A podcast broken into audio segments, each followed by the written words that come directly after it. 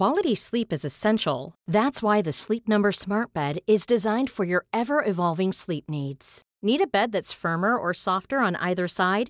Helps you sleep at a comfortable temperature? Sleep Number Smart Beds let you individualize your comfort so you sleep better together. JD Power ranks Sleep Number number 1 in customer satisfaction with mattresses purchased in-store. And now save 40% on the Sleep Number limited edition Smart Bed for a limited time. For JD Power 2023 award information, visit jdpower.com/awards. Only at Sleep Number stores or sleepnumber.com. Nu närmar det sig hörni Holy Craps Retreat. Äntligen är det dags med våra healing retreats som återkommer varje år och detta år är vi lite extra taggade för vi kommer faktiskt att erbjuda ett retreat i Portugal, där jag sitter nu. Ja, och det är inte vilken plats som helst, utan den här platsen. Jag är bara än så länge sätter på bilder, men vi ska ju faktiskt åka dit tillsammans snart. Och den ser helt magisk ut. Ja. Nej, men jag kan känna in känslan av att bara gå runt på den här platsen och allt vi kommer jobba med och Nej, men, alla uh, fina möten och nej. Den kommer hålla, det känns som att det kommer liksom, känslorna kommer kunna bara rinna ut i den här vackra jorden och det kommer vara eh, varma poolbad och det kommer vara, det kommer vara som en ljuv dröm. Ja, själva healingrummet där vi kommer ha klasserna har väl jättehögt i tak så det kommer finnas rum för så mycket expansion och växande i den här liksom underbara salen och eh, nej men var, alltså varje gång jag tänker på det här retreatet så pirrar det i hela, hela Ja, jag känner samma. Ja, det är så otroligt kul. Så... Man känner energin zzz, Ja, jag vet, jag vet. Life force is flowing. Okej, okay, men detta datumet är 29 augusti till 1 september. Det är fyra dagar av ljuv Portugal, luft och magi. Och sen två veckor senare, den 12 september till 15 september, så ses vi hemma på underbara bäddar och ängar på Österlen för vår tredje omgång där. Och där har ni säkert sett och hört. Och det känns ju bara så hem, alltså det känns verkligen som att komma hem. Ja. Alltså där, det, man, vi känner liksom väggarna, vi känner hela auran, själen av bäddar och ängar och det öppnar också upp för ett väldigt tryggt och hållande och kärleksfullt space och vi kommer ju ha med oss våra fina foodgeeks även denna gången. Mm. Så in och spana in på holocrapco.com för att läsa mer om de här två fantastiska retreatsen så ses vi i sommar.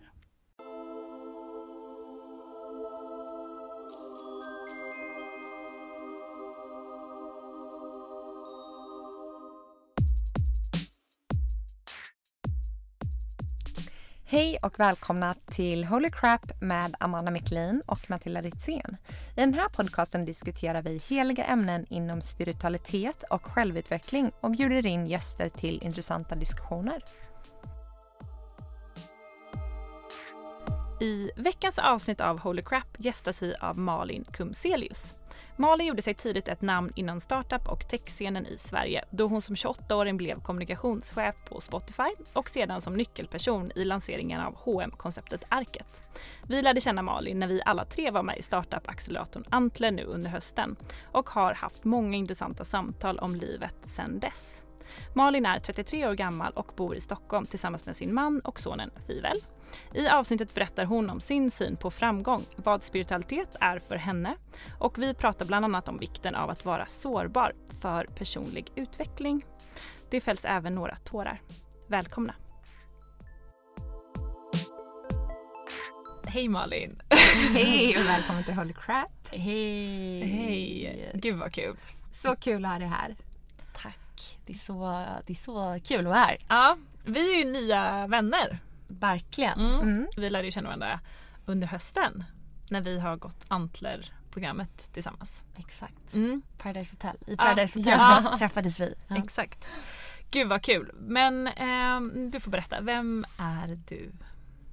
Vem är jag? Den här härliga breda frågan. Exakt. Nej men eh, precis. Jag eh, jag mässade faktiskt min, eh, min man på vägen hit. För mm. att jag tänkte typ att den breda frågan skulle komma. Mm. Så här, vem, eh, vem, vem är du? Och och då skrev han till mig citat. Eh, eh, true story. Ja precis. Eh, då skrev han så här. Eh, nyfiken, empat, inkännande. PK, eh, adrenalin och kultur, eh, älskar dokumentärer, eh, skidor, surf, storstäder. Känns väldigt ehm, normal. Mm. Så det är väl typ eh, lite eh, såhär, i korta typ, eh, meningar. Vem, Men det tycker jag att du beskriver det ganska bra. Alltså det man Tycker vi själv lär känna. Alltså, vad är det vi känt varandra? Tre månader kanske? Ja exakt, vi träffades Ja. i typ början på augusti. Ja. Men det tycker jag Tyckte ni att det var en bra, Ja. bra beskrivning? Ja, verkligen. Ja men, eh, ja men härligt. Har ni varit tillsammans länge? Vi har varit tillsammans i eh, Ja vi har varit tillsammans i nio år. Mm. Så han Då känner man verkligen varandra. man känner, ja, man känner verkligen, Mm. man känner verkligen varandra. Ja, men vi, så vi har ju bjudit in dig här för att vi tycker att ehm, det är väldigt spännande just med din eh, bakgrund och hur du är som person. Ehm, det är en ganska spännande ehm, kontrast som egentligen säkert är väldigt, väldigt vanlig. Det är bara att man inte hör om den så ofta. Så att eh, du har ju en så typisk superkarriär i ryggen, eller du är ju i det. Eh, och har varit med i mycket så här resumé och eh, hunnit att vara, du är 33 och hunnit vara PR Hunnit med mycket Ja. på dina 33 Jobbat år. på Spotify och varit med och byggt upp Arket och Berätta om din resa. ja, Karriärsresa kanske vi kan börja prata om. Em, ja, karriärsresa. Ja, men, eh, min karriärsresa har varit eh, ja, men, eh, det är så genomgående tema tror jag för min, eh, min eh, karriär. Det känns Mm. så... Vet. ja, det är svårt att sitta Ja, och prata om sig själv. eh, Vad ledde dig vad till är det? Men vi kan Vad är vi- det liksom? Karriär. men, ja. eh, men om man ska vara så här krass och typ så det som någonstans definierar det som har varit då min ehm, karriär. Typ, är ändå, har, har verkligen varit så alla, det genomgående temat är typ relationer.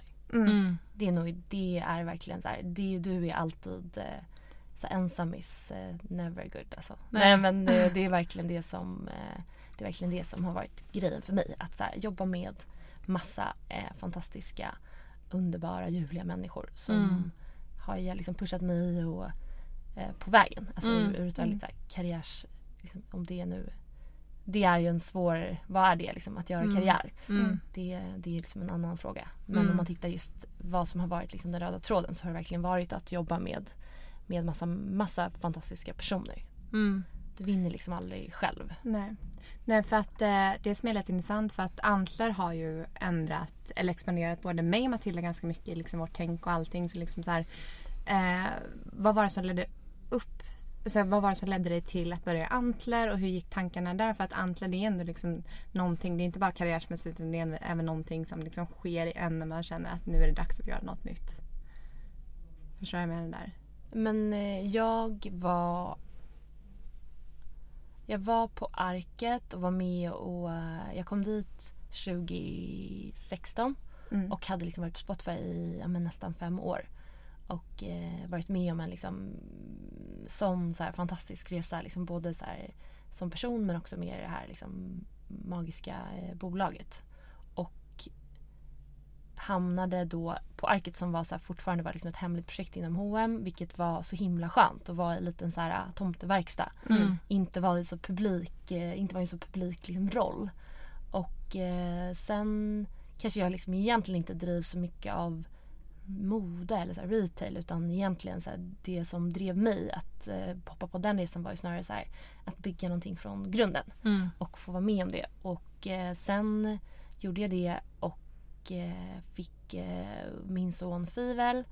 Och under den tiden så det hände liksom väldigt mycket olika grejer i mitt liv. Jag och min man eh, och vår son vi var, var ute och reste i massa månader tillsammans och så äventyrade runt. Och sen kom jag tillbaka och någonstans var det verkligen så här, det, eller det satt verkligen inom mig att så här, men det här är Mm. inte liksom inte rätt Mm. ett ställe för mig. Så jag kom tillbaka och var väl typ mer eller mindre på jobbet i så här, kanske en månad och sen sa jag upp mig.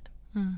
Um, vilket var ju egentligen så här hade varit perfekt att vara där. En så här Mm. bra place för en så här nybliven mamma, hej och. Mm. Men eh, det var liksom någonting som så här, sa att det är liksom inte rätt. Mm. Ja. Men det är väl jag, för att jag har hört att det är mycket som händer inom en. Det är ganska vanligt under ens mammaledighet att man faktiskt vet, börjar tänka om och att man liksom så här kanske blir egen eller vet, byter bolag eller någonting. För att man pratar om den här kraften man känner liksom när man gått igenom graviditet och förlossning. Var det någonting du också kände av? Alltså för att vara 100% ärlig Mm. tyckte jag faktiskt att graviditeten var rätt, eh, var rätt trist. Alltså den Mm. var ganska... Jag hade liksom svårt att så komma in i Mm. det och så njuta så himla mycket av det. Utan det kändes mer som en så här, eh, lång resa till målet. Mm. Men, eh, men eh, och även så här i roll, alltså den här eh, Mm. föräldrarollen. Det tog verkligen mig ganska lång tid att här, landa Mm. i det. Mm. Och det var liksom inte någon som hade sagt det till mig innan. Utan det var Mm. mer så här, åh det kommer bli så himla underbart. Och det är ju liksom det fetaste som har hänt dig. Mm. Men det finns också så mycket Men det finns också så mycket mm, Det är liksom en agenda som råder lite i vissa sammanhang. Så kring hur det ska vara och, typ, och då tror jag man blir ganska påverkad av det. Mm. Och det hade jag uppenbarligen blivit. Eftersom att jag inte riktigt landade i det. Det tog, det tog ett tag för mig att landa i den rollen. Och sen vi vet också att du är värdur. Exakt, exakt, värdur, exakt. De är väldigt eldiga, rastlösa, det händer mycket och vill Ja. framåt. Ja, nej men och det... Eh, exakt, jag, jag, eh, jag identifierar mig faktiskt verkligen som ett väder. Men eh, jag... Nej men och det var väl lite... Det är ju lite genomgående temat för mig. Att så här, då kom jag tillbaka till ett jobb som jag inte längre var så eh, intresserad av. Mm. Och då... Då, eh, då går jag liksom vidare. Ganska Men snabbt. har du, har du följt magkänslan mycket i ditt jobb? För att om man tittar på CV, ditt CV eller liksom så här, gå in på Malins LinkedIn-profil så kommer det ju se ut som att du har en väldigt eh, väl genomarbetad röd tråd genom hela karriären ehm, och du har verkligen så här tagit dig fram och det är väldigt imponerande titlar och det är väldigt så Eh, ja, men jag skulle säga att det är väldigt eftersträvans, eftersträvansvärt av många och många är väldigt imponerade av dig. Ehm, men har du, hur har tankarna gått kring liksom, nya, när du har tagit dig an nya uppgifter? Har det varit att du har gjort det, har du gått på magkänslan? Har du använt det mycket i din karriär? det har nog varit väldigt dubbelt. Alltså, I vissa sammanhang, eh, ja. Eh, men jag tror att jag eh, fram tills eh, ganska nyligen och ändå varit ganska så här, strategisk. Ja. Alltså att jag säger, nej men det där är liksom ett bra nästa steg för mig. Mm. Jag kommer liksom kunna göra X och Z. Mm. Därför tar jag det nu. Ehm, mer, Det är intressant att det har skett ett skifte. absolut. Ja. Men, eh, och det har nog verkligen varit ehm, men jag har varit väldigt driven av liksom, att komma framåt. Mm. Och vad, hur ser du nu på framgång? Om du tänker när du har det här nya perspektivet då? Om man kollar tillbaka på lärdomar från åren och så här. Har du, har du skiftat ditt eh, mindset med det här med vad framgång är idag och vad framgång var för fem år sedan? Mm, Jo, men jag är nog så mitt i det. Mm. Ehm, så delvis ligger nog väldigt mycket i det. Mm. Ehm, och eh, på ett sätt har jag nog kanske inte definierat det helt ännu. Mm. Men, eh, men det är klart att det har, det har hänt eh, någonting liksom längs vägen. Det finns andra delar som också måste finnas där för att det ska vara värt det Mm. eh, för mig. Mm. Men sen blir man ju också med tiden, eh, man lär känna sin, eh, sin magkänsla. Mm. Alltså den blir ju mer, eh, den blir ju mer liksom kvalitetssäkrad Mm. på något vis. Mm. Man, man känner igen när de här tecknen liksom kommer. Alltså, men det där är inte, det där är inte okej för mig eller det där passar inte mig eller så jag Mm. kommer inte må bra av det där eller jag kommer inte kunna prestera i den typen av miljö. Mm. Och det är ju säkert också en erfarenhets, eh, det kommer också med erfarenhet. Mm. Det är svårt att liksom begära av en själv att ha från början för du måste ju, du måste ju vara med om resan. Och det är någon, någonting som har blivit eh, viktigt för mig att tycka att processen är värd. Alltså att det är värt med processen. Ja. Det måste, vara, det måste finnas eh, den här liksom pirret längs vägen. Det kan inte bara vara att när jag väl kommer till målet då är jag uppfylld. Utan jag behöver liksom vara uppfylld. Sen är det klart att äh, du är inte uppfylld varje dag. Ibland är det bara men eh, det finns massa saker som inte liksom, talar för att det blir en grym dag. Men du måste ändå känna eh, det där liksom i dig. Att det finns en så här, ja, men, någon så här spark av joy. Mm. Du är ju generator också. Det här är human design. Det här har vi pratat om. Ni, Jag och Amanda har ju gett Malin en reading ehm, på både när det kommer till din astrokarta men även human design och vi har pratat om massa saker. Så det är så roligt att så här, mycket av det du pratar om är också sånt som är väldigt kännetecknande för dina olika ja, placeringar här och var. Verkligen. Och Ja. en generator då för att bara berätta för alla det är ju en väldigt eh, det är en energityp som har väldigt väldigt mycket energi, väldigt framåt och det är så här endless energy, måste gå och lägga sig vet helt uttömd. Men måste också göra det som sparks joy. Ja. Det är det absolut viktigaste. Ja, men det är väldigt roligt. Vad, men Mm, vilka är då lärdomarna som du har fått med dig?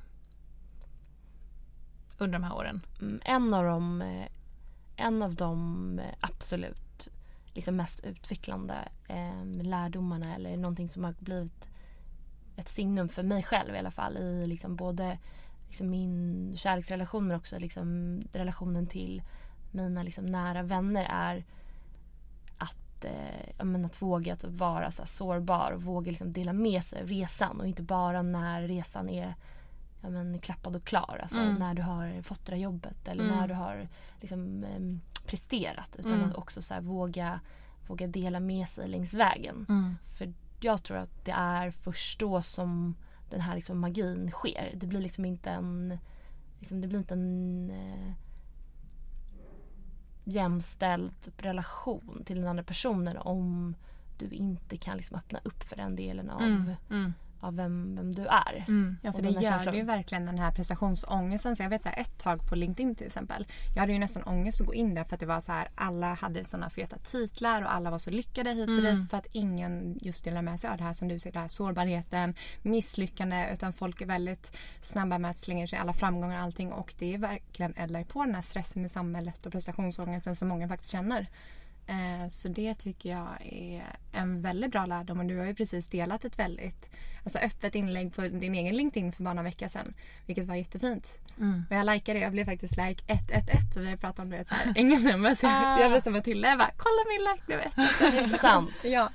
Nej men det var, ehm, ja och det, vi har ju pratat om det och det är ju, eh, eller vi är inte ensamma om att liksom se den, den utvecklingen liksom Mm. i samhället. Men någonstans har ju ändå så här 20-10-talet varit så himla mycket om så här, så här boomen av Mm. sociala medier och den här liksom Visa extrema, upp den perfekta, visa upp den perfekta ytan. sidan Ja. och du kan liksom redigera eh, en bild till liksom oigenkännlighet. 10-talet 10-talet har ju varit väldigt egocentrerat. Det har var- har varit väldigt mycket om me, myself and I. Och hur man framställer sig själv. Yta, Mm. jag. Och jag tror verkligen inte att eh, 2020-talet kommer vara eh, så. Nej, jag tror också att det kommer vara väldigt mycket mer eh, själen i fokus. Och man brukar titta på, om man tittar tillbaks historiskt sett så ändras ju väldigt mycket då per årtionde. Och nu har vi varit i en sån otrolig boom, högkonjunktur där det oftast brukar se ut på det här sättet. 80-talet kontra Exakt. 70-talet verkligen. kontra Mm. 90-talet och nu har vi varit i en, liksom en sån här riktig ego så här brat status era. Så nu kommer vi nog se en väldigt stor skillnad. Vilket ju jag tror många törstar efter. I alla fall jag. Men det var verkligen så komiskt för att här, jag delade det här inlägget och sen skulle jag på en lunch och så hade vi typ eh, några timmar, eller vi hade någon timme och så här eh, innan den skulle börja så då gick vi in i fältöversten och jag hade ju varit i så här, du vet när man är bakom en Ett liksom, köpcenter i ett Stockholm. köpcenter i Mm. Stockholm eh, och eh, hade, hade då eh, lagt upp det här inlägget och eh, då är man liksom ändå lite gömd bakom sin mobil. Ja. Eh, men så kom jag in i det här. kom jag in där och det första som, den första personen jag liksom får ögonkontakt med är en så gammal kompis från så högstadiet. Och han var så här, gud hej hur är det? Jag såg ditt inlägg. och jag var så här, just det, gud jag är Ja. verkligen out there. Så man, Ja. man känner sig verkligen eh, på okänd mark. Mm. Det är som vi med den här podden. Mm. Det är vi, ja. Det, mm. det är spännande när man träffar folk som bara, oh, där Mm. berättar du om dina Ja. innersta tankar. Men det är Vad var hans reaktion på det då? Nej, men han var, nej men han var så positiv. Alltså han var jättefin. Mm. Men och... eh, nej men var så gud jag tänkte skriva till dig men nu vill jag bara säga tack för att du delade med dig. Mm. Och det var ju så fint. Men man Kanske är, var universum som skickade en liten person som konfirmerade ja, dina tankar. Men då Mm. blev jag så här, vad gör jag i det här köpcentret mitt i centrala Stockholm om jag inte vill träffa människor? Ja, men det, var, Mm. det är ju ganska mysigt för det var ju så vi connectade också. Eh, på Antler. Så vi hade ju inte, egentligen inte pratat så mycket och sen så hamnade vi i en eh, föreläsning där vi skulle uppmanas att sitta två och två och dela med oss just för att visa sårbarhet. För att sårbarhet är också en väldigt stor nyckel till kreativitet och till skapande och till entreprenörskap. Och där sårbarhet är den absolut viktigaste eh, nyckeln i ett team. För att, och då skulle vi som en övning skulle vi ju, ja det var ju så vi connectade. Så det var ju Verk- Verkligen. Nej, men, Det är eh, väldigt precis. fint. Det var väldigt eh, det var verkligen en, eh, det var verkligen en holy crap moment. Ja. alltså att det hände. Nej, men det var så fint. Ja. Och Ja, jag håller som, med. som du säger, det är Mm. ju typ grunden för att bygga eh, Mm. någonting som kan bli liksom kommersiellt Och det kanske också är att det framgångsrikt. är Mm, 2020 nu. För de har ju sagt att vi är ju också, vi känner oss väldigt ensamma också just nu. Mm. Så här, för att man sitter där i sin stuga med sociala medier och allting. Men att vara mer sårbar så kanske nu öppnar upp och gör att vi faktiskt kommer närmare också i samhället varandra förhoppningsvis. Mm, låt Fick oss hoppas. Ja, men det, Mm. jag, jag tror väldigt mycket på nästa Mm. år sen. Det ska bli mysigt. Mm. Alltså utöver karriären så har du haft ett annat liv. Du har ju ett liv också. Ja, men, Ja. eh, Jag har faktiskt ett annat liv. Som du, vi pratade om att du har blivit mamma. Ja. Eh, och sen så vet jag ju att du har varit med om mycket så här, senaste åren har du varit med om mycket omskakande händelser. Verkligen. Vill du dela lite kring också tankarna kring det? Ja, men det har verkligen varit eh, ett eh, men några så väldigt intensiva år på olika sätt. Så här. Vi, eh, men dels fick vi vår eh, underbara son och det var ju verkligen en omvälvande resa i sig. Mm. Att bli, liksom, bli mamma och hitta liksom, sin roll i det och vem man, vem man är. Ehm, men också har jag eh, varit... Men det här året, alltså det är faktiskt inte så sjukt på något vis. För det här året har verkligen varit det mest galna året typ, i mitt liv. Alltså jag har Mm. varit i...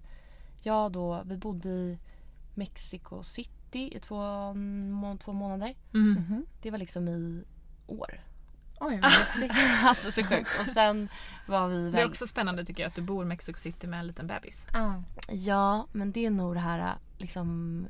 Jag är också gift med verkligen en äventyrare. Mm. Och då... då, då um, men också så här en sån drömmare. Att som verkligen är så här, allt är möjligt. Mm. Och det är ju så jävla underbart. Mm. Så att, eh, men det var inte som att det var så poppis när vi sa att vi skulle bo där med en liten bebis. Men det är också så här väst, eh, Västeuropas syn på Mexiko. Ja. Så att eh, det är ju världens coolaste, underbaraste Jag har stat hört om med liksom världens eh, ljuvligaste människor. Mm. Mycket konst och så också. Ja, massa konst, massa Ja. kultur, massa mat. Nej Mm. men det var helt fantastiskt. Nej men och sen hade jag ju, det är liksom mitt år i korthet. Sen var ju vi, sen bilade vi till Alperna och var där typ en månad och bodde Mhm. med vår, eh, vår lilla, lilla familjen. Och Mm. sen kom jag tillbaka, så upp mig från jobbet, hoppade på Antler. I samma veva blev min mamma sjuk i cancer. Mm. Och eh, ja, men, och sen började liksom en väldigt så tuff period för Mm. vår familj. Mm. Och parallellt med det så eh, men, eh, hoppade jag ju på det här skalna acceleratorprogrammet Ja. på Antler. Så att, eh, men det har verkligen varit ett så här väldigt eh, omvälvande år på många sätt. Mm. Som eh, jag känner typ lite att jag är ute på andra sidan Mm. ur. Så att det har varit liksom Mm. det bästa året typ i mitt liv och det värsta året i mitt liv. Mm. Mm. På något vis har liksom allt... eh, Du har verkligen levt. Ja, verkligen. Mm.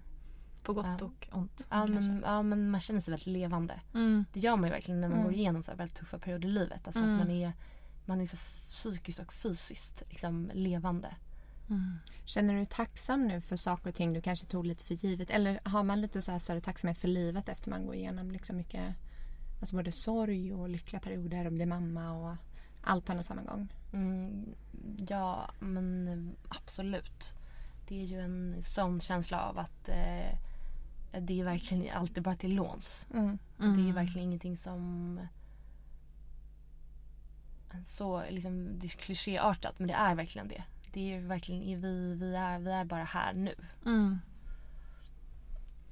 Och vi ska väl säga också att din mamma är på bättringsvägen. Ja, Mm. det är så fantastiskt. Mm. Jättekul. Ja, det är så, så härligt, så bra. Men eh, sen så vet du, Mexiko eh, är ju också känt för spiritualitet. Ja, Eh, ja och verkligen. De har väl den här, vad heter den här dagen, Muerdo, har de inte någon sån här dag då, festival? Ja, det har de. Och, Mm. Men vi, vi pratade om det lite tidigare här med eh, vart liksom, vad andligheten befinner sig i liksom, i Europa. Ja, innan vi började Innan vi spela började in. spela ja. in. Och det är ju eh, ändå så att så om man tittar på många andra delar av världen. Alltså framför, Mexiko har ju en hel tradition kring liksom andlighet. Mm, Eh, men det går ju tusentals år Mm. tillbaka mm. i tiden. Mm. Så det var ju väldigt eh, härligt att vara i den liksom, miljön. Hur, Mm. hur visade det Ja, sig? för det är faktiskt alltså, Sverige är ju ganska, om man kollar på andra kulturer, inte bara USA utan Mexiko, så många är ju just med andlighet, eh, där även religion klassas in på något sätt för att det är också en tro på någonting. Absolut. Det är väldigt mycket större än vad det är i Sverige. Så att som du säger i Mexiko, var, var, var det någon händelse där som du var med om som var lite mer så här? Ja, vi gjorde faktiskt en, eh, en eh, vad ska man säga, vi gjorde någonting som heter Temazcal. Mhm. Som Mm. är en eh, mexikansk eh, liksom, tradition. Den har funnits i tusentals år och det man gör är eh, en liksom, reningsprocess. Mm. Och eh, du vet tio, vi var ungefär tio personer du eh, går in i som en liten, tänker ett litet, en liten iglo Mm. och i den så eh, finns det, eller i den, man tar in så lavastenar som ligger i mitten så det blir liksom nästan som en bastu. Eller Mm. nästan, det blir en bastu. Och eh, sen leds den av en schaman som gör liksom en rit- ritual och varje person stiger in i det här lilla tältet. Sen sätter man sig runt de här eh, lavastenarna och sen stänger man dörren. Mm. Så det är alltså kolsvart. Du ser liksom absolut ingenting. Wow. Och sen eh, går du går, men går, du, går man liksom varvet runt och alla berättar varför de är där. Mm. Och du har liksom en intention som du ska ta, ta dig liksom igenom. Och ehm, den måste du säga högt inför alla andra. Och ehm, sen så pågår det här ungefär två timmar. Men med liksom olika så här och så här som du gör liksom tillsammans. Mm. Men ungefär efter en timme då öppnar de, liksom, då öppnar de den här lilla dörren. För det bygger liksom på de fyra elementen. Mm. Så att eh, då, vi gjorde två element. Men om man har Mm. gjort det tidigare då gör man fyra element. Så då sitter man i den här Och lilla då är det bastun. jord, vatten, eld och luft. Exakt. Ja. Och då gör du det under... Eh, om du gör hela, Mm. eh, hela sessionen då tar den fyra timmar. Men vi gjorde bara två. För att om man inte har gjort den tidigare så får man inte göra hela Och då var det eld och vatten. Vad var vattenelementet då?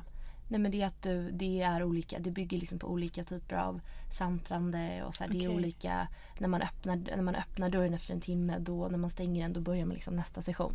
Mm. Men när de öppnade den här dörren då var jag så här, men gud är det verkligen, är det slut? Så bara nej nej nej de kommer stänga, okej det är verkligen inte, det är verkligen inte slut. För du, du har ju ingen uppfattning om tid Mm. eller rum, alltså du är ju helt liksom bortkopplad. Men blev det att, du, att man gick in i någon typ av liksom Ja men trans låter ju så flummigt, Ja, men- ja, du går ju in i något form av liksom lite mer meditativt ja liksom, tillstånd. Mm.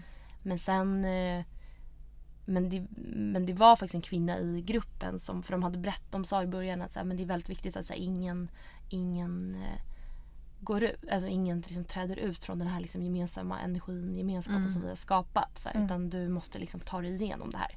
Men det gick typ kanske en halvtimme och då var det en kvinna som fick, liksom, hon ville verkligen ut. Så hon var så här, om ni inte om ni inte öppnar nu då kommer jag gå över de här liksom, lavastenarna. Så det är ganska fysiskt utmanande Mm. också. Ja, ja, ja. Eh, Ingenting för en klaustrofobisk människa kanske?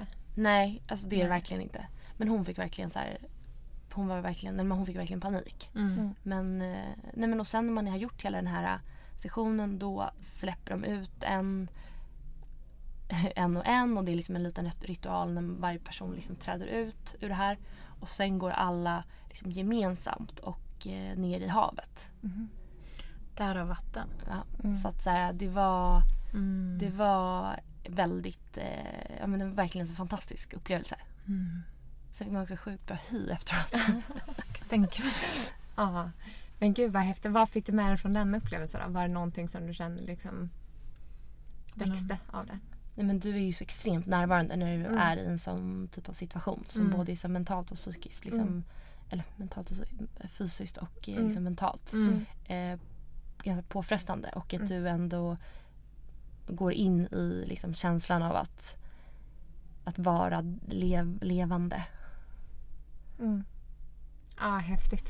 Jag har också varit i Mexiko två gånger och jag kollar på att göra det här Temescal. Men jag är lite så här klaustrofobisk Mm. så jag har varit så här bara "Äh, vänta till nästa gång. Men när man pratar med Ja. eh, mexikaner då, då det är ju verkligen en kvinna vi, vi, vi talade med hon gjorde det här en gång i halvåret. Mm. Det var liksom en del i, det var, det var verkligen så här, men nej men det är, det är någonting som jag har i mitt liksom liv. Det gör jag som en så här själslig re- rens, Mm. rensning eller så här. Ett nollställande Ja kanske. men lite liksom Mm. börja om och rensa ut gamla grejer eller om man vill typ fokusera och jobba på någon specifik del. Mm. Det är så intressant för allting är ju bara kulturellt. Vi här i Sverige är ju så otroligt ovana vid någonting som har att göra med att vi lyssnar inåt. Det är ju, meditation finns ju nu äntligen liksom. Men alltså över hela världen så är ju sådana här ritualer så himla vanligt och så liksom hänger ihop med hur man lever och kulturellt. Så att, ja, vi, ska ju, vi är ovanliga. Det är viktigt att påpeka här uppe i Sverige. Det- Exakt. Vi, Absolut. det är konstigt att inte vi gör någonting för att connecta med vårt inre och lyssna liksom på vår intuition och vår själ. Ehm, tycker, tycker ju vi. Det är, ju- det är därför det är så fantastiskt nu att det är fler börjar hitta då yoga och sånt. För att Ja, det behövs. Man klarar liksom inte av att leva ett, Mm. ett bra balanserat liv om man inte... Nej. Och då kommer vi lite in på, um, på det vi diskuterade lite här innan. Eh, spiritualitet. Mm. Vad det betyder för dig och om du anser dig vara spirituell. Vi kan börja med första då. Vad är spiritualitet för dig? Nej men det är ju verkligen så att så här, jag har nog alltid haft en liksom väldigt stark känsla inom mig.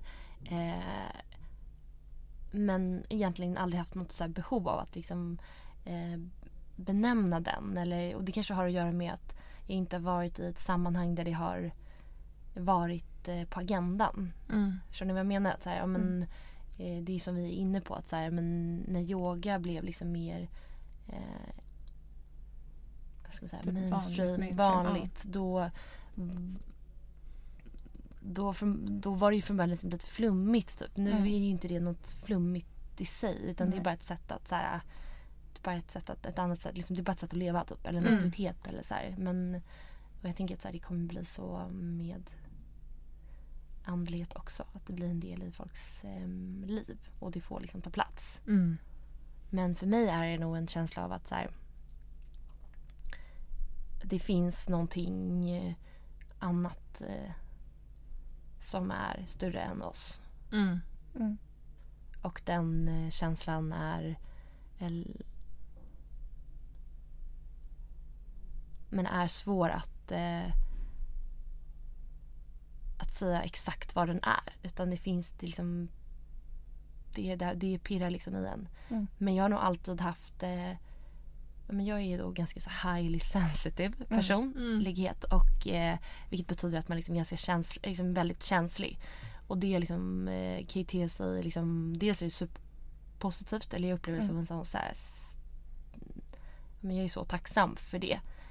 För det har nog också varit en nyckel till liksom, att kunna öppna upp många av de relationerna som jag har och är så som tacksam över. Men det kan också vara så jobbigt när man, eh, när man känner in liksom, typexemplet är så här, jag är på en middag med min kille och han säger någonting som jag kanske tycker är lite så här. eh, Jag upplever att någon blir liksom less, tar illa Mm. vid sig. Och eh, det, då tar jag liksom direkt, slänger liksom direkt in i ryggan. Och eh, tar med mig liksom eh, ut. Det är kul, vi kan ju ställa oss i hissen nu och då kan det bara "Ah, Hur kunde du? Mm. Och, ju, Och han förstår inte överhuvudtaget. Nej och han blir så, han, och han är så här, va? Jag, jag frågade bara det här eller så här. Jag Mm. menade liksom absolut inget illa med det. Men, eh, men jag, så, jag har verkligen fått jobba med att så här, inte gå upp Men också andras kanske känslor. ja, ta på dig hela världens smärtor. Exakt. Mm. Det är lätt att göra som empat. Ja. Mm. Mm. Det känner vi ju igen. Ja, tre Mm. empater här. Men det är väl därför Mhm. vi gillar varandra. För att vi eh, kan mötas i det också. Som Mm. du säger, det är ju väldigt... Men Jag kan tycka som till exempel nu på Antler, det blir väldigt överväldigande liksom med hundra människor som man ska lära känna under två veckor och sen jobba med i typ tre månader. Eh, Men Mm. har du kunnat så här, nu kommer vi in lite på karriär, men har du kunnat liksom balansera den här sidan i typ det dagliga jobbet, dagliga arbetet, dagliga livet? Har, för att vi har pratat innan så här, tips på att typ så här, skydda sig själv och så. Har du något sånt tips? Eh, ja det har jag. Alltså, jag har ju verkligen fått jobba jättemycket med mig själv. För att vara liksom välfungerande i liksom en mer eh, liksom prestationsmiljö. Och ehm, det är mitt tips eh, är att lära sig om sig själv. För Mm. det är liksom den enda personen man kan skydda i slutet av dagen. Eh, och eh, ju bättre man lär känna sig själv och förstår typ, hur saker och ting, hur man påverkas av andra, hur andra påverkas av ens egna liksom, person. Mm. Desto liksom, enklare kan man få livet att snurra på. Ja, det där är jättebra tips. Mm. Verkligen, jag känner igen det väldigt mycket. Och jag hade faktiskt en eh, mentor som var väldigt eh, intresserad. Men när hon var yogalärare vid sidan av hennes liksom, mer karriärsjobb och gav mig väldigt mycket råd på vägen. Hon såg mig verkligen hon såg verkligen igenom mig och, och eh, gav mig en bok som heter ehm, Inside Out Revolution. Och den förändrade väldigt mycket för mig. För den handlar verkligen om att så här, förstå typ vem du är, kunna zooma ut, skilja på känsla och tanke och eh, hur du påverkar liksom, andra i ditt ledarskap eller, eller som kollega. Och så det har varit grymt för Det mig. är jättebra. Vilken lyx att ha en mentor som kan säga så här. Alltså för att man är ju så lost under de här åren i liksom sig själv och karriären och allting. Men ja, wow. Ja men hon är verkligen en fantastisk eh, person. Hon var ju mer en... Det var ju, det var ju, det var ju kanske mer det Mm. alltså, som kom ut. Eh, än karriär i sak. Mm. Mm. Men allting hänger ju faktiskt ihop. Absolut. Man blir en bättre karriärperson. Ja. Om man är en bättre person och Ja, mår bra. om man är, om man är exakt. Men ehm, andra frågan då. Eh, skulle du säga att du är spirituell? Ja. Ja, det, eh, det är absolut. På vilket sätt då? Nu kommer typ min man garva så mycket för att jag tar upp det här. Men eh, det händer ändå ganska ofta att eh, jag är med om saker som jag vet att jag har varit med om tidigare. Eller jag vet ska hända. Mm. En stark intuition. Ja, Mm. verkligen. Du har ju också drömmar. Mm, absolut. Mm. absolut. Det bästa är när Malin har drömt om en. Du har ju drömt om mig. Ja, det har jag. Nej, men det händer rätt ofta att jag drömmer om eh, andra liksom, personer i mitt eh, liv och Mm. vad som händer dem och sen händer det ibland. Mm. Du är, man skulle kunna säga att du är lite medial då också. Det vet nog ni bättre än jag. Men, Det är faktiskt så att alla människor är mediala. Mm.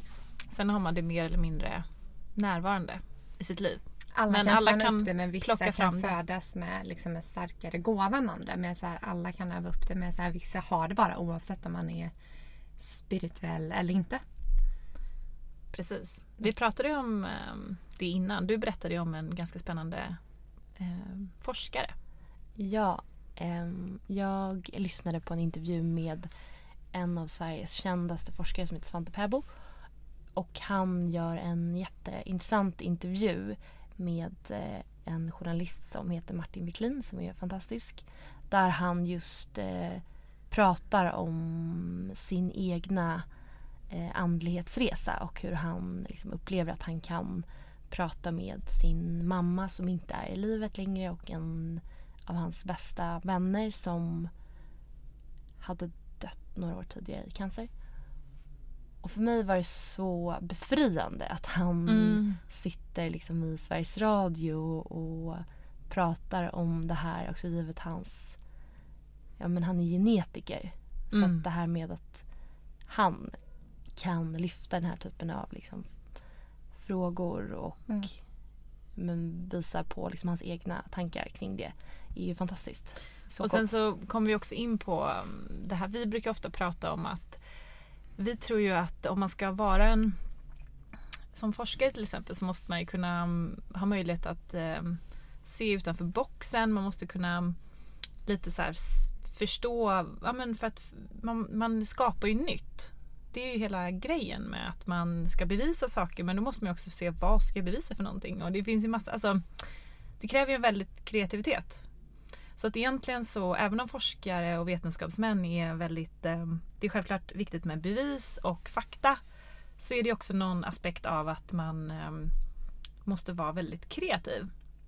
Och eh, kreativitet, ja, det hänger ju ofta ihop med att man kanske kan se utanför boxen och att man har möjlighet att ha ett annat perspektiv på livet. Mm. Det är det som är så häftigt då också att han även om han kanske inte kan bevisa det här med att han kan ha kontakt med sin döda mor eller sin före kompis. Det visar ju också liksom det här att man Eh, men just det så här, att kunna ha ett öppet sinne för saker och ting som kanske idag inte går att bevisa. Men Mm. som du Matilda brukar ju dra ett exempel med för typ 200 år sedan skulle vi aldrig kunna bevisa till exempel telefon eller typ lampor eller så här att kunna prata Tänk, med att, varandra tänk via... om man på 1800-talet skulle höra att man kunde prata genom typ som något som ser ut som en spegel som idag är en iPhone. Kan man snacka med någon på andra sidan jorden Verkligen. så Nej, men- ser den personen så sitter, alltså, det är ju det är något som man aldrig skulle tro på då. Men det är ju verklighet idag. Så att det är också så här intressant, vad kommer vi kunna bevisa om 100 år när det kommer till eh, vad vi tror frekvenser och energier som egentligen är kanske då eh, att vi lever i olika dimensioner och sånt. Vi, det finns ju väldigt stor sannolikhet att man kommer kunna bevisa allt det här. Ja men jag tyckte det var så Um, intressant när han i den här intervjun då, han blir ju såklart utmanad och de frågar honom typ hur han vet att det här inte bara är någonting som sker i hans huvud eller någon form av eh, hjärn, eh, ja, men någonting som bara sker liksom i hjärnan. Mm. Mm, och då var på han svarar att så här, det spelar ingen roll. Mm. Och det tycker jag var så fint. Att så här, Mm. Och det är ju det som ändå är någonstans är grunden med andlighet. Det spelar liksom ingen roll vad det att det är så himla unikt liksom, Mm. för varje in- människa som finns.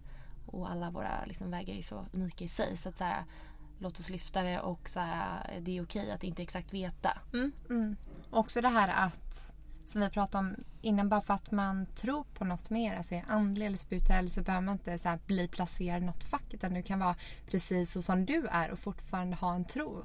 Som till exempel alla vi tre som har kommit liksom från eh, men karriärer och liksom så här, vi är inte de typiska kanske yogapersonerna eller något sånt även om vi tycker det är väldigt härligt. Men att man, man behöver inte vara ett visst fack för att liksom kalla sig spirituell eller andlig. Och det tycker jag är väldigt befriande. Mm.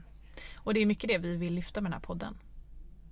Vi vill göra det liksom väldigt ja, mainstream. Mm. Men tillbaka det här med som du sa att du har drömmar och som ofta går i Mm. uppfyllelse. Berätta lite mer. Men, eh, nej men det är ju att jag så ofta har så himla stark känsla av att så här, det här kommer ske. Ibland har det ju verkligen skett. Alltså ibland är det lite så här, är det på gränsen men, eh, men allt från att så här, men de här personerna kommer liksom de här personerna är liksom mer gjorda för varandra och det har faktiskt liksom skett. De personerna har sen hittat till varandra på olika sätt. Mm. Men, eh, men den är... ehm, Men det finns liksom någonting i mig som Mm.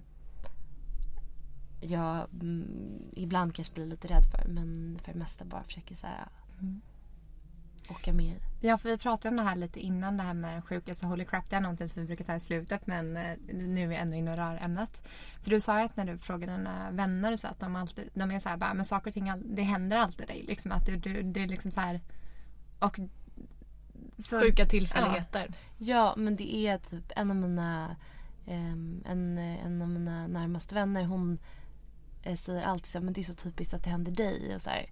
Och då försöker jag tänka sig inför den här poddinspelningen så här, att vad, Mm. som, vad, vad är de där grejerna, så här, vad exakt är det som har hänt? Mm. Och då insåg jag ändå att en sak som faktiskt hände eh, mig och eh, min man som är ju så speciell och fin på många sätt eh, var att när vi samma dag som eh, min son eh, skulle födas så är vi på ett sjukhus i Stockholm och i anslutning till det här, till det här sjukhuset så finns det en kyrkogård. Och vi hade några timmar liksom att döda. Så vi började liksom promenera runt på den här kyrkogården bara för att så här, fördriva lite tid. Och eh, helt plötsligt så är vi mitt framför min svärfars grav. Mm. Och han, eh, och vi hade inte, vi visste att han var begravd på den här kyrkogården men vi, eh, det var inte vi som liksom bestämde att han skulle, vi har aldrig varit där. Mm. Utan vi, vi eh, firade, jag på att säga. Mm. Vi, vi tog liksom farväl av honom på ett annat sätt. Så vi har liksom aldrig varit där och haft någon, eller haft någon så här, ja men, ja, men det, har aldrig, liksom, det har inte varit en viktig del liksom det sorg, i det liksom arbetet. Men där och då så bara helt plötsligt så bara var vi där. Mitt Men- framför den och sen, eh, ja. Så han visade att han var med. Ja.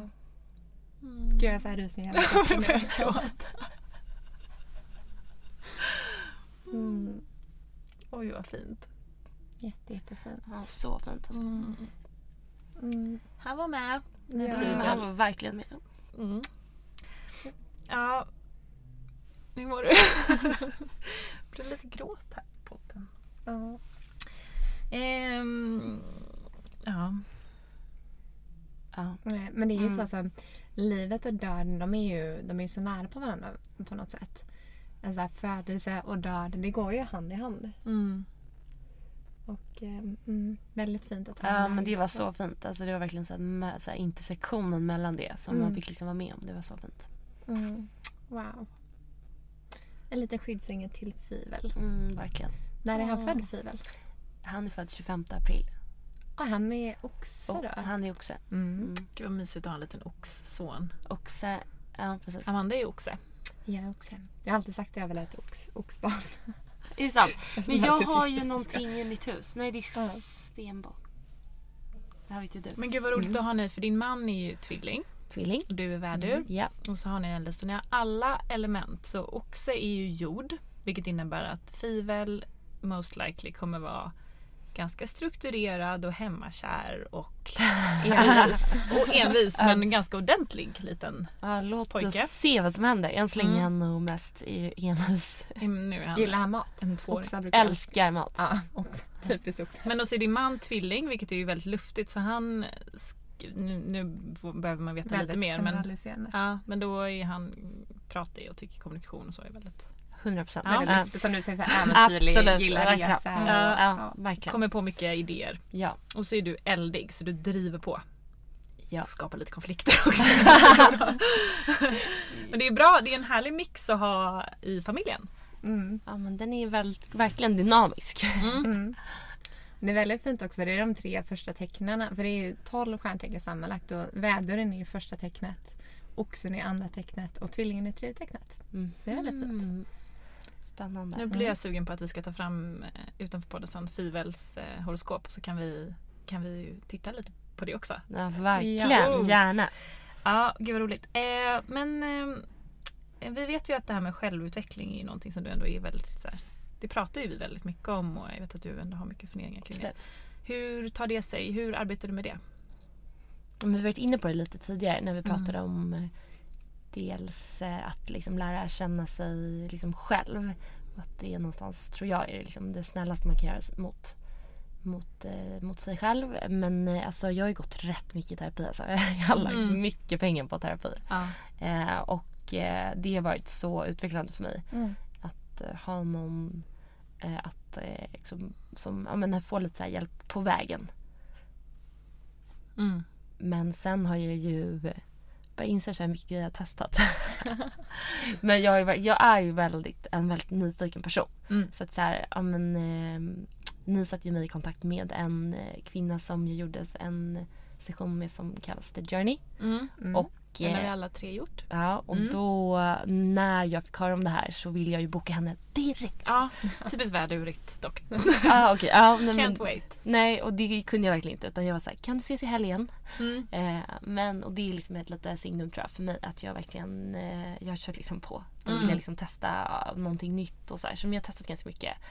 Eh, Och bara för att berätta lite, The Journey handlar ju om att man eh, när man är med om känslor eh, som man inte egentligen kanske agerar ut. Så att mycket så här, eh, hela tiden är man ju med om saker som man sen eh, Som lagras i som cellminnet. lagras i cellminnet, så lagras i kroppen.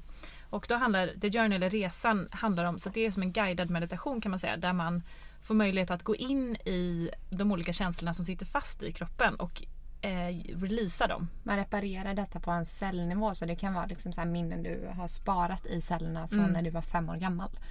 Och det är Eh, spännande för när man gör det här så eh, vet man inte riktigt vad som kommer komma upp. Vilka eh, tank eller vilka eh, händelser och känslor det är som kroppen Men vi vill bli fick av ett så här med. déjà vu moment när vi sitter där. Sjukt. Mm. Ja. Mm. Eh, och då har vi en kompis som eh, är utbildad att göra de här guidade meditationerna. Och det är ju faktiskt eh, det är väldigt spännande och det här är någonting som verkligen alla kan göra oavsett om man är spirituell eller inte. Och hon, min kompis, har ju gjort det här på gjort den här guidade meditationen på väldigt många olika typer av personer som Mm. är både öppna och inte. Och så här. Vilken, men av allt du prövat på då, är det något du känner har hjälpt dig lite mer eller någon eh, terapiform eller så? Jag tror att eh, det beror lite på typ, vart man befinner sig i alla fall Mm. i livet för mig. Eh, nu eh, har jag nog, nu är jag liksom lite mer free spirit. Alltså att jag, Mm. jag har liksom ingen, just nu går jag i terapi, jag har liksom ingen eh, eh, sådär eh, jätteritual förutom lite meditation, alltså meditationsbiten. Men jag har inte en jag har inte liksom någonting som annat som jag gör på så daglig liksom, eller veckobasis. Mm. Men Men jag tror att här, terapigrejen, alltså jag är ju så ändå men eh, folk tycker att jag är så sjukt störig men jag, tror, jag, tror, jag tycker liksom att alla ska testa på det för det är så sjukt utvecklande. Gud ja. Eh, att eh, ha liksom det andningsrummet, att så här, utmana sig själv och jobba med sig själv genom. Mm. Men, eh, men så, det är ju såklart inte för alla. Men jag, men jag tror också det handlar om att så här, hitta en rätt person Mm. att jobba med. Jag tycker så här, om man har funderingar på det så tycker jag absolut man ska pröva på. För man kommer aldrig ångra någonting. Eller bara ha en person som sitter och liksom är så fokuserad på en själv i liksom en timme där man får lyfta liksom så här, varenda liten sten. Det är väldigt Det nyttigt. går ju typ inte att vara så, det går ju typ inte vara så med sin, sina nära. Det blir ju liksom den galnaste egotanten ever. Alltså det får man ju någonstans kanske hitta något annat Mm. sammanhang. Ja, För. precis. Man kanske inte vill lägga det heller på andra alltid. Nej och det kanske man inte, nej och det, det är nog inte meningen att man Nej. ska lägga det på andra. Precis. Ja men gud vad Men eh, vad, om man kollar lite generellt då, vad är det som upptar dina tankar just nu? Här och nu?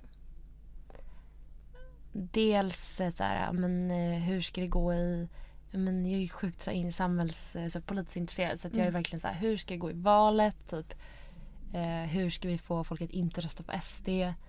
Eh, kommer jag behöva joura på min sons dagis imorgon som är ett föräldrakooperativ? jag hoppas inte. Eh, och sen typ vad jag ska läsa för böcker i jul. Alltså, Vad typ- har du på listan? Ehm, jag... Eh, ehm, Matilda Gustafssons Bokklubben. Men, eh, nej, men listan är ganska lång. Sen eh, har jag eh, många andra trevliga böcker som Ja. jag ska läsa i jul. Vad kul. Jag är också så peppad på det. Jag, ska, Ja. jag, har, jag har så många hemma som jag Mm. beställt hem som jag aldrig har tid att läsa. Men nu har jag tid. Mm. Mm. Mm. Men det är också meditativt att ligga och läsa en bok och bara så här släppa allt annat. Och bara så här, vi borde läsa mer böcker alla, tycker jag. 100 procent. Mm. Ja, det är sån eh, liksom... Ja, men det är ett sånt sätt att liksom uppa sitt Mm. eh, liv och upp sin vardag. Mm. Och jag tycker alla borde ha en bokklubb. Ja. Mysigt. Mm, så mysigt. Okej, men vilka råd hade du velat ge till dig själv som 20-åring? Eller om det är några yngre lyssnare här. Ja, jag hade nog sagt att eh, det löser sig. Sen typ så här, punkt. Det kommer Mm. lösa sig. Alltså Mm. det är ju eh, svår, svårt att eh, lyfta blicken liksom och typ ha lite mer perspektiv när man är när man går igenom väldigt så här, Mm. intensiva så här, utvecklande år. Ja. Men, eh, men någonstans så, så här process i sig är ju typ ofta rätt tufft. Mm. Men när man kommer ut på liksom andra sidan så har man ju ofta så här, Mm. lärt sig, typ utvecklats, fått nya Mm. relationer eller starkt, um, starkt relationer. Så att så här, men, någonstans att så här, det ordnar sig och typ så här, våga typ, ta obekväma beslut. Så är det liksom en känsla, är det inte bra då kommer det antagligen inte bli bättre. Mm. Så liksom våga, här, våga lite magkänslan. Det är ju lite svårt för man kanske behöver ber, liksom arbeta upp den. Men någonstans så här, är det något som skaver då Mm. typ, men ta hjälp av typ dina vänner eller din familj och så här, som kan liksom stötta dig och ta eh, tuffare beslut. Mm. Jag får ofta man att man är så själv i allting också. Man måste våga, alltså här, klara allting själv och man ska liksom inte ta hjälp hit och dit. Men det är ju faktiskt så här, våga ta hjälp som du säger. Eh, av vänner och familj. För det är så här, man behöver inte klara allt själv. Utan, Nej, och det är rätt trist ja. att eh, göra allting liksom på egen hand. Mm. Men det är lite som vi pratade om i början att så här, vad, det är inte så himla kul att vinna på egen hand. Nej. Utan det är ju bara liksom fantastiskt om du kan göra det med andra. Mm. Mm. Och som du sa, var inte det temat i eh, lite så här din karriärsresa, relationer? Att du alltid liksom omgett dig med så här fantastiska team och... Mm, Absolut. Nej men det är verkligen eh, det vad har varit min... Ja men det är det genomgående. Det är den röda tråden för mig i alla Ja. fall. Det är inte så här, det är just det i sak utan det är verkligen så här relationer. Det är det Mm. som är ju att få Mm. vara levande här och nu. mm. Mm. Fint. Tack. Ja. ja, men Malin då är vi... Ja, så härligt samtal. Verkligen. Ja, tack för att du kom Men tack hit. för att jag fick komma hit. Ja. Har, du, ehm, har du några ehm, intentions för 2020? Har du skrivit ner något på önskelistan? För det är någonting som vi säger till alla här på podden att man ska göra inför varje nytt år. Skriva ner här, sina intentions för nästkommande år. För att det är så här, några, alltså så här, det kan vara stora som små mål. Är det något så här mål du känner för 2020? Att Gud, alltså jag är ju, eh, älskar listor. Ja. Så att eh, jag brukar typ göra eh, listor inför varje nytt halvår. Mm. För att liksom också få ner typ, för en själv. Så här, vad är det som är viktigt eh, liksom, för mig? Vad Mm. vill jag fokusera på? Och ehm, det, så listan för 2020 är Mm. eh, absolut in the making. Eh, Mm. Men, eh, men eh, om man ska lyfta en grej som jag eh, någonstans vill sprida vidare så är det ju att så här, våga typ, öppna upp och vara våga vara men, så här, ärlig Mm. och sprida det vidare. För jag tror vi har så mycket att vinna på att dela med oss av av, eh, av hur det går för oss Mm. i Våga livet. vara. Våga vara sårbar. Ja. Verkligen. Bli en bättre, bli en bättre, eh, bli ett bättre ställe att leva på. Ja. Vi pratade ju om eh, förra avsnittet om hur man håller en hög vibration. Och att just prata från hjärtat har en väldigt hög vibration. Mm. Men det tycker jag är ett fint avslut till alla som lyssnar. Så här, våga vara öppna och våga vara sårbara. Ja. Så Heja. kommer man lika långt som Malin. Ja. Okej. Okej, hej Kram, då. hej. Kram, hej.